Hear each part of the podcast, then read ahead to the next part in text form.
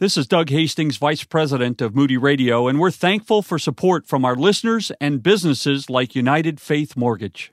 Mortgage commercials are rarely exciting. So, to make it slightly more interesting, here are my nieces to do it for me. So, interest rates continue to drop like my sister's baby teeth. Come on, Uncle Ryan had to say the same thing last year. That's true. Last year, it was rates are boring talk historically low. And now this year, there's somehow even more boring talk historically lower than the previous boring talk historically low. Sounds boring. But for so many listeners who just haven't wanted to deal with it, refinancing right now could save you massive amounts of Lego sets. Rates have gotten that low. Some borrowers could potentially save hundreds monthly and tens and tens of thousands over the life of a loan. And if you didn't put 20% down before, some could even stop having to pay PMI. Give Uncle Ryan a shot. We are United Faith Mortgage. United Faith Mortgage is a DBA of United Mortgage Corp., 25 Melville Park Road, Melville, New York. Licensed mortgage banker. For all licensing information, go to nmlsconsumeraccess.org. Corporate NMLS number 1330. Equal housing lender. Not licensed in Alaska, Hawaii, Georgia, Massachusetts, North Dakota, South Dakota, and Utah. You're listening to the Today in the Word radio podcast.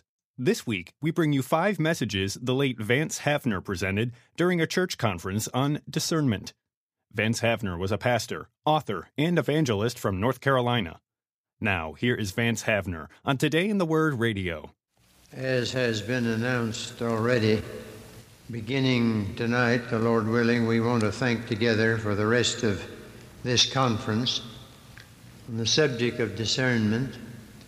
There are five verses, or really six, one about the Word of God being a discerner of the thoughts and intents of the heart. That applies to all the other five, so I sort of uh, uh, make it an auxiliary to all of them.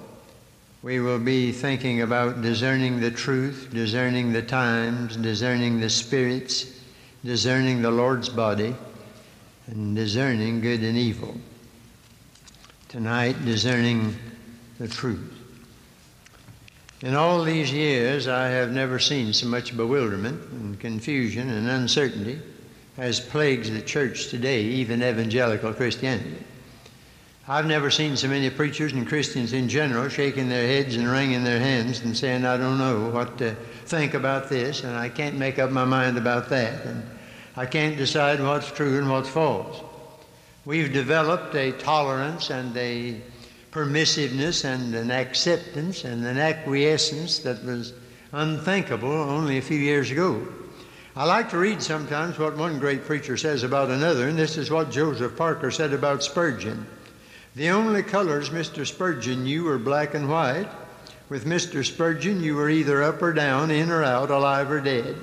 As for middle zones and graded lines and light compounded with shadow, in a graceful exercise of give and take, he only looked on them as heterodox and the implacable enemies of the metropolitan tabernacle. Well, evidently, Mr. Spurgeon uh, knew what he believed and knew where he stood. And today, in this Laodicean age, when we're neither cold nor hot, we've been brainwashed into a pleasant middle of the roadism, trying to be neither nor in a world that's either or. Middle of the roaders, but the middle of the road's a poor place to drive, poor place to walk, poor place to be any time. Then we've had two wars that we neither won nor lost. That's strange for American history. Paul Harvey said we were afraid to win them and ashamed to lose them. But Douglas MacArthur said there is no substitute for victory, and that still holds. There is no peaceful coexistence with communism or the devil. It's like cancer. If you don't get the cancer, the cancer will get you. And uh, it seems to me, beloved, that we ought to know where we stand. We are not of the night or of darkness if we're Christians. We have a Bible, we have the Holy Spirit, we have the testimony of the church, we have the witness of history, we have our hope, sanctified common sense. And if with all that we don't know, who does? We lack a very rare ingredient in evangelical Christianity discernment. Now, there are several words that mean almost the same thing. We say distinguish or differentiate or discriminate, but I think the best word is discern. a lot of difference between uh, guessing at a matter and presuming when Paul started toward Rome on that uh, ill fated, if you want to use such a term, uh, trip by sea. I read that the captain of the ship said everything would be lovely, but Paul said there would be a storm. And they listened to the mariner instead of to the minister. They listened to the skipper instead of to the seer and sailed away to shipwreck. And today we're listening to the skipper, the expert. He ought to know. I'm sure some of the passengers on that boat must have said, Well, what would a preacher know about navigation? That's the business of the captain of the ship. So away they went through a storm. And we read that the more part in your King James said, Well, let's go. It says Paul perceived, and the rest of them presumed. And when the south wind blew softly, and that's the sort of wind that's blowing today pretty generally uh, over the land in, in some ways, they sailed away to shipwreck. You see, the uh, expert thought he knew and didn't. That's the trouble with experts. Somebody said if you laid all of them in a row, you never would reach a conclusion. I believe that's a pretty fair description. And these uh, discussions on television, don't they just wear you down? These experts get together, you know, and have a symposium. That's where we pool our ignorance. And they decide what's the matter with this and what's the matter with that. Had one the other day on alcoholism. Never said a word about alcohol. You know, I may be a country preacher, but I, have always thought that the real trouble with alcoholism was alcohol. I think I thought that's what caused it. But then I'm not an expert. now, uh, discernment is just about the scarcest commodity in the church today. The first verse, the one we want to think about, is the familiar 1 Corinthians 2:14. But the natural man receiveth not the things of the Spirit of God, for they are foolishness unto him Neither can he know them because they are spiritually discerned. Now, uh, the natural man means the sons of Adam, what we have by our first birth. And no matter how high his intellectual capacities and moral qualities may be, he simply cannot comprehend spiritual truth. You might as well try to describe a sunset to a blind man, play music for a deaf man, you might as well try to discuss nuclear physics with a wooden Indian in front of a cigar store as to talk about the things of God to a man who never has been born again. He doesn't know what you're talking about. And the trouble with Nicodemus was that already, although he was a religious teacher, he was ignorant of the kingdom of God and impotent to enter it. Uh, you just don't arrive at spiritual truth by the normal faculties. They have their place, to be sure. But if that's all you have, and if that's all a man preaches, what he has learned by his natural wits without the illumination of the Spirit of God, it's casting holy things to dogs and pearls before swine, as our Lord said. A PhD degree does not improve old Adam's apprehension of God. It may help later on as he studies about it. But if all he has is the PhD, then in his case, that just means phenomenal dud. You just don't have what it takes with that. and we have a lot of light today, but beloved, what this world needs is not light. We never had more light, nuclear and otherwise. What we need is sight. All the light in the world won't do a blind man any good. We need sight. And it's so difficult for us pompous Americans so proud of learning, to believe that the commonest day laborer may apprehend divine truth while the literati utterly miss it. How many times have you heard some humble preacher with a limited library preach nuggets of truth and gospel gems while some scholar missed it a mile? You don't have to belong to who's who to know what's what. Now, if this little preacher had the scholar's library and the scholar had the little preacher's discernment, they'd be in business. Blessed is the preacher who has both, and some do, thank God. Discernment is just as important in hearing the truth as it is in preaching it. Somebody has said that the reason we don't have many great preachers today is we don't have many great listeners. That's quite true. I used to think that with all this education, the modern congregation ought to be an easy crowd to preach to. It's never been more difficult to preach than today. And after 63 years of it, I think I can offer a few observations. Uh, it, it's not easy today. How we hear is as important as what we hear. Some dear souls can listen for 25 years to the sound of preaching and to sound preaching. And then the next preacher will come along and preach error, and they listen with equal satisfaction. As long as he makes some nice references to Jesus, they don't know the difference. There is no discernment. There's a preparation for the sermon as well as the preparation of the sermon. Wherefore lay apart all filthiness and superfluity of naughtiness, and receive with meekness the engrafted word, which is able to save your souls. You see, there's a preparation for the sermon. I wonder how many people heading for church over America ever make preparation to hear the sermon. Uh, they barely make it on time, getting ready to go to church otherwise. I wonder how many ever prepare their minds and their hearts for the message. Everybody expects the preacher to be ready to preach. Who thinks of the congregation's preparation for the sermon? Uh, I realize today that we live such a fast life that we don't have time for a lot of things, but we certainly ought to take out time for that.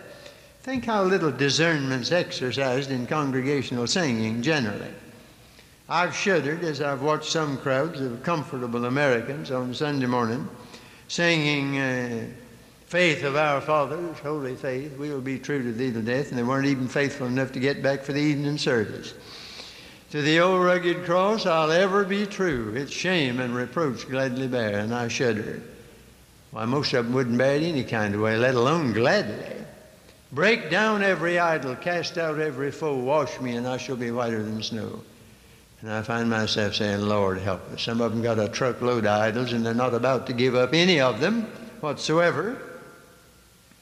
If we honestly checked on what we sang, I think we'd choke up sometimes before we got to the chorus.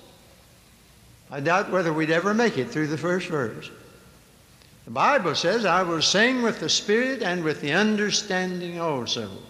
We are exhorted to have uh, make melody in our hearts unto the Lord. Trouble with a lot of singing today is to begin with, it's not melody. Uh, some of the music that creeps into some of our churches today I don't know what it is. It isn't music. It may be an excuse for not being able to make music, but it isn't music. And it's not from the heart, it's not unto the Lord. So it fails on all three counts. Have you thought about the superficiality of our dedication? Sometimes I think we Southern Baptists have rededicated ourselves to death. We've gone down more church aisles and made God more promises and done little less about it than any crowd I can think of sometimes. The old Adam Improvement Society, having begun in the spirit, we would perfect ourselves in the flesh. And people who have never died to sin or risen to walk in newness of life march down aisles and promise God things they don't really intend to do. They that are in the flesh cannot please God. That ought to be placarded in every church. You can't do it. Uh, I read that not many wise, mighty, and noble were called. Why? That no flesh should glory in his presence. That was God's purpose. There are four kinds of people in the New Testament that are not going to heaven in big numbers. Not many rich people going to make it. That's not because God has anything against rich people, but it's pretty hard for a rich person to become poor in spirit. Now, there are some, thank God, but not many. Jesus said that. How hardly shall they that be rich enter the kingdom. And then Paul added three more to the catalog wise, mighty, noble. Wise, they're the intellectuals. Uh, they're trying to get to heaven head first, and you don't get there that way. You get there heart first. The only thing I know of that's got its head and heart in the same place is cabbage, and you're no cabbage. That's not the way you get it. And then the uh, mighty. How many presidents of the United States can you think of that you believe were born again, spirit filled, New Testament Christians? Sort of discouraging, isn't it? Now, we've had a few. The surgeon, the doctor who attended William McKinley after his assassination, said, I always said that a man couldn't be a Christian and a politician until now. Mr. McKinley died as a Christian and in a with a Christian spirit and attitude. And we've had others, but not many mighty, not many noble. They're the aristocrats, proud of their ancestry. Trouble with this ancestry business is it's a lot like potatoes. The best part's usually under the ground. You don't get there that way. So uh, God just doesn't accept old Adam. I don't care if he dedicates himself a thousand times. We are dead and our lives are hid with Christ in God. Put on the new man. That's what baptism signifies. Neither the natural nor the carnal man can glorify God, only the spiritual man. You remember Ezekiel's vision of the valley of dry bones bones, body, breath. That'll make a good outline for a sermon. Three points. You don't even have to have a poem. Bones, body, breath. Now, a church may have the bones of orthodoxy and be sound theologically, and every joint may be in place in the organization, but that's not enough. It may have body, may have a big membership, to all appearances strong and successful. So was Sardis. Sardis had a name to be a live church. A mortician can make a dead man look better than he ever looked while he was living, and church experts can do that too. And if you have the bones and you have the body and you don't have the breath, if the Spirit of God doesn't blow through that church, it's dead. That was the trouble with Sardis. That must have been a shock to that congregation when they read that letter that, on that Sunday morning. Thou hast a name that thou livest, and they're dead. That's the diagnosis of our Lord. In Exodus 30, verses 32 and 33, we're told about the anointing oil that was poured on the priest. And there were three restrictions it could not be poured on man's flesh. You cannot anoint old Adam for the service of God. There must be no imitation. You cannot compound it in the apothecaries of this world and it could not, must not be poured on a stranger who did not belong to the priesthood, and today to the priesthood of believers. And no wonder we have so many dry meetings. Because we have so many who don't belong to the priesthood. Oh, that last night when you sang my song, I'm so glad I'm part of the family of God. I, I preach on that sometimes, all this in heaven too. But uh, Uh, I, I think one trouble today is we've got a lot of people in the church who are not members of the family of God. And they don't understand what I'm talking about this morning. And no wonder to them the meeting is dry, and no wonder if there are enough of them, they produce a dry meeting. I heard of a preacher who met one of his delinquent members downtown and said, Well, I haven't seen your church in quite a while. No, he said, You know how it's been. The children have been sick, and then it's rained and rained and rained. Preacher said, well, it's always dry at church. Yeah, he said, that's another reason why I haven't been coming. no wonder the meeting starts 11 o'clock sharp and ends 12 o'clock dull.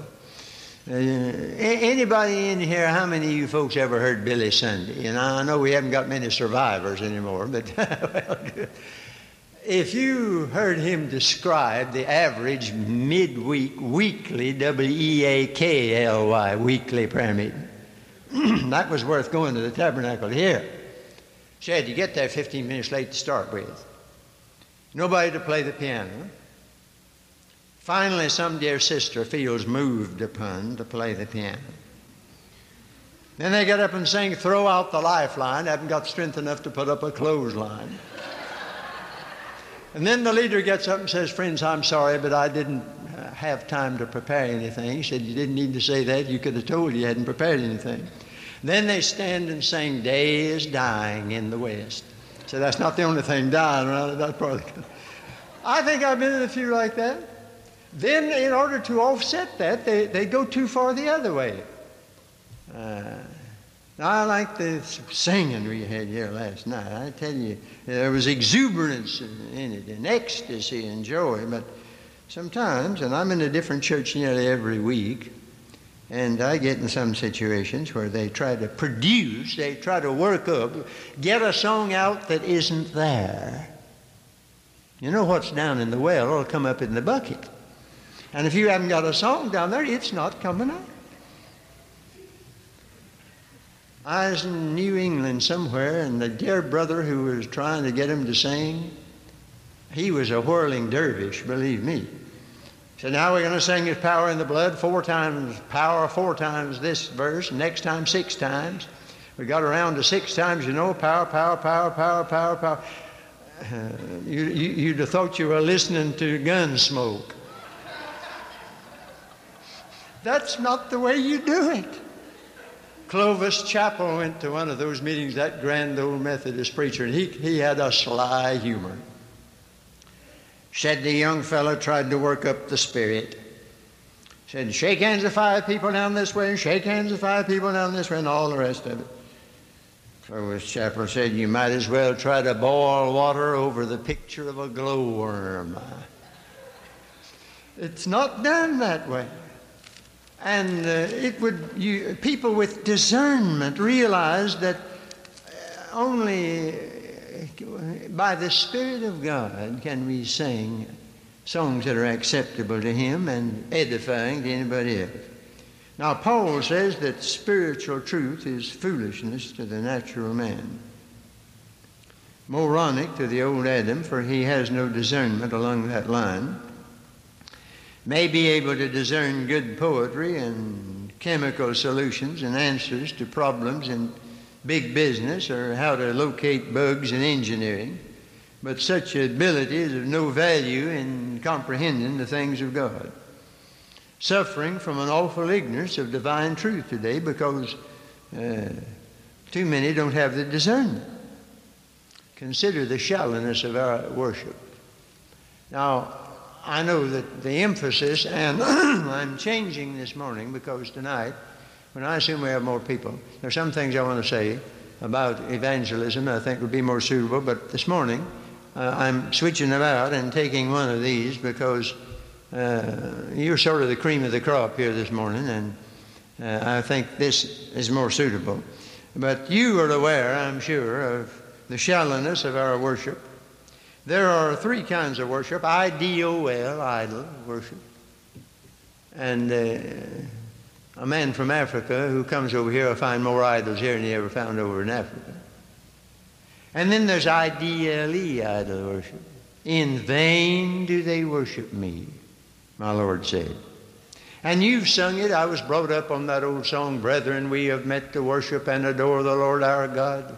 Won't you pray with all your power while we try to preach the word? All is vain unless the Spirit of the Holy One come down. How true that is. Isaiah 1, he ridiculed the worship of his time. Uh, honestly, a full church on Sunday morning doesn't always exhilarate me. Sometimes it worries me. Because I'm reminded that in Isaiah 1, he spoke to a crowd that would be comparable to Sunday morning saints these days, and were proud of their religion, and what a scathing message it was from God Himself. And then old Amos went up to Bethel, that country preacher from Tekoa. Come to Bethel and transgress. At Gilgal multiply transgression. Bring your tithes. You better not say that now on your offerings. He's making fun of the whole business for this liketh you. And the, the rest of that chapter, every verse nearly ends, Yet have you not returned unto me, saith the Lord. Yet have you not returned unto me, saith the Lord. And that's the peril of IDLE worship. But there's another kind, the ideal worship. How's, what's that? In spirit and in truth. If you don't have that, all you hear is vocal sounds emanating from the pulpit, but uh, if we don't have ears to hear what the Spirit's saying, we don't have the right equipment. You might as well try to catch sunbeams with a fish as to try to lay hold of the truth of God with the faculties of the old Adam. You can't be born again except by the Holy Spirit. You can't confess Jesus as Lord but by the Holy Spirit. You cannot understand the Bible but by the Holy Spirit. You cannot worship God but by the Holy Spirit. You cannot serve Him but by the Holy Spirit. It's not a do it yourself religion. And never forget that it is still foolishness, and the word there is the word from which we get moron. If the preaching of the gospel is moronic to this world, if it's foolishness to this world, one grand old saint has said, then of necessity the preachers of the gospel are to the world fools. That's logic. If you're preaching something that's foolishness to the world, that sort of makes you a fool in the eyes of the world. But we are fools for Christ's sake. The notions going around today that we must make the gospel acceptable to the wisdom of this age, we're plainly told that this world regards the gospel as nonsense. When Billy Graham preached at Princeton some years ago, Princeton University, it uh, was complained, they complained, somebody did, that he did not sufficiently relate the ambiguities of the New Testament to the complexities of modern life. That sounds real intelligent, doesn't it? and young Peter Marshall, the son of the famous Washington preacher, himself a minister, said, Well, that could have been said about Peter and James and John. What do these ex fishermen know about the problems of the Roman Empire? What do they know about Greek philosophy? Paul was educated, but he counted everything but refuse to know Christ, thought out his message in Arabia, and that's where you get Romans. Natural man can't receive it. And he never went back to Athens. He made one trip to Athens. And they said, Well, we'll hear what the seed picker has to say next time. Uh, but he, there wasn't any next time. He didn't have any time to waste on that crowd. Now, he went back to Lystra where they dragged him out of town dead. You couldn't keep him out of a place like that, but he, he had no time to waste on Athens. And that sort of a reception. They tell us today that we must use the new uh, uh, language of the times. We must brush up on all this. Used to be a problem, you know, and now it's a hang up. Used to be a blessing, and now it's a meaningful experience, whatever that is. We must be relevant and communicate and dialogue with the now. And then we must get down to the nitty gritty. I've often wondered what is the nitty gritty that we're all supposed to get down. I don't worry about it. They used to call it itch, and now they call it allergy, but you scratch just the same.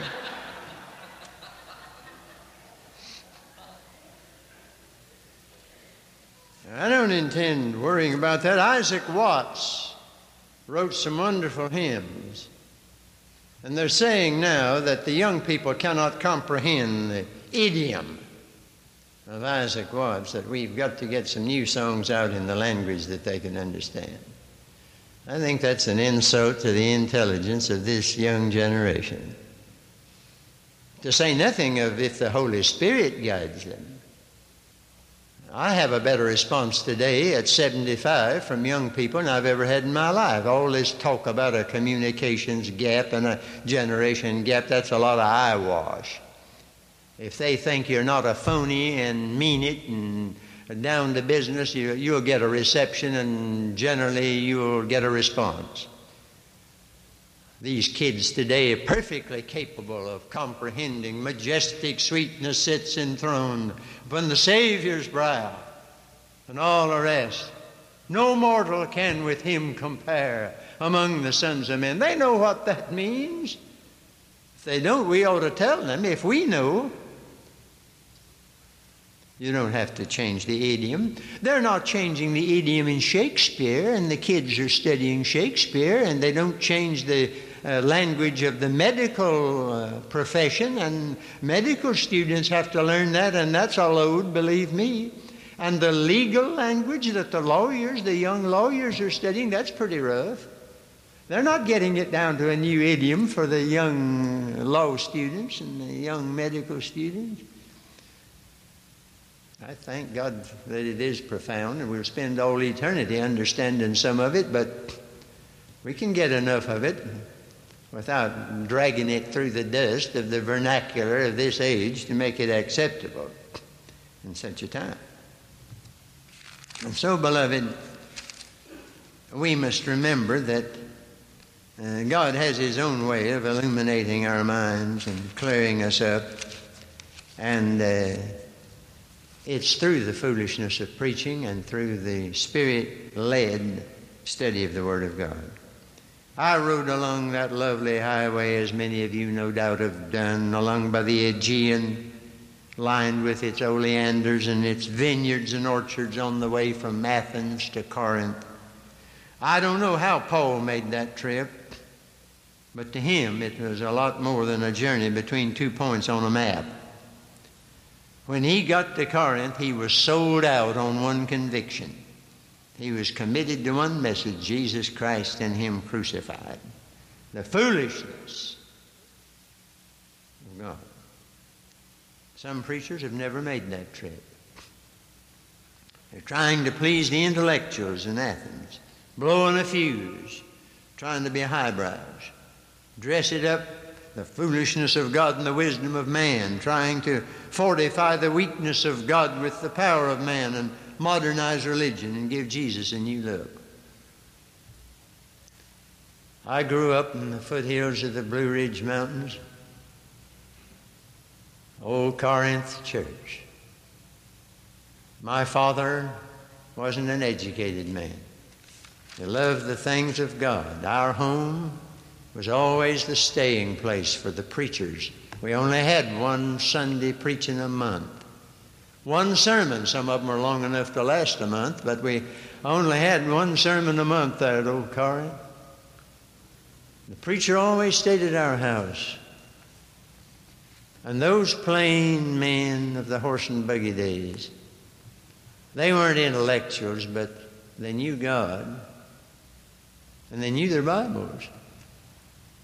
And my father would keep the preacher up till midnight. I tell you, that preacher earned his bed and board every time he stayed in our place. Father would pump him for all the Bible information he could get. And I've thought many times since, and I've heard some pretty smart ones, and thank God I've heard some great ones who do combine intellect with great dedication.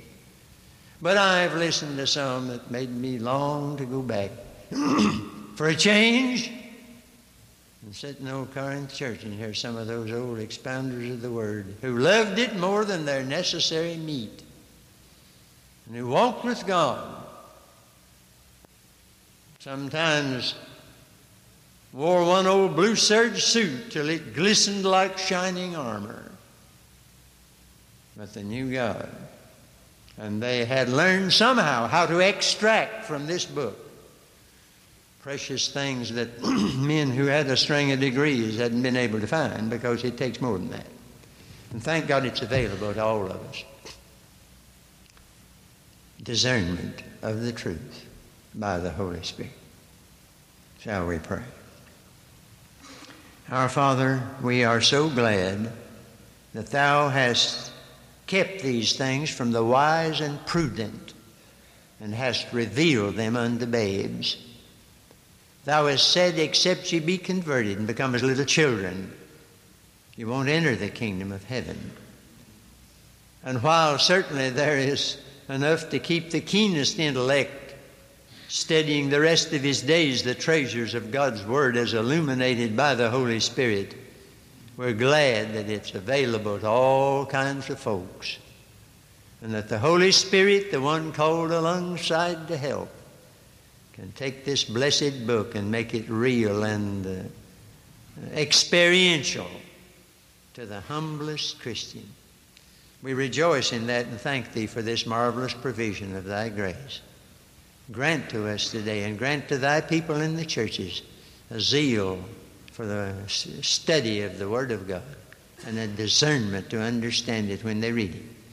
We pray in Jesus' name. Amen. You've been listening to the Today in the Word radio podcast. and one of five messages the late Vance Havner presented during a church conference on discernment. Vance Havner was a pastor, author, and evangelist from North Carolina.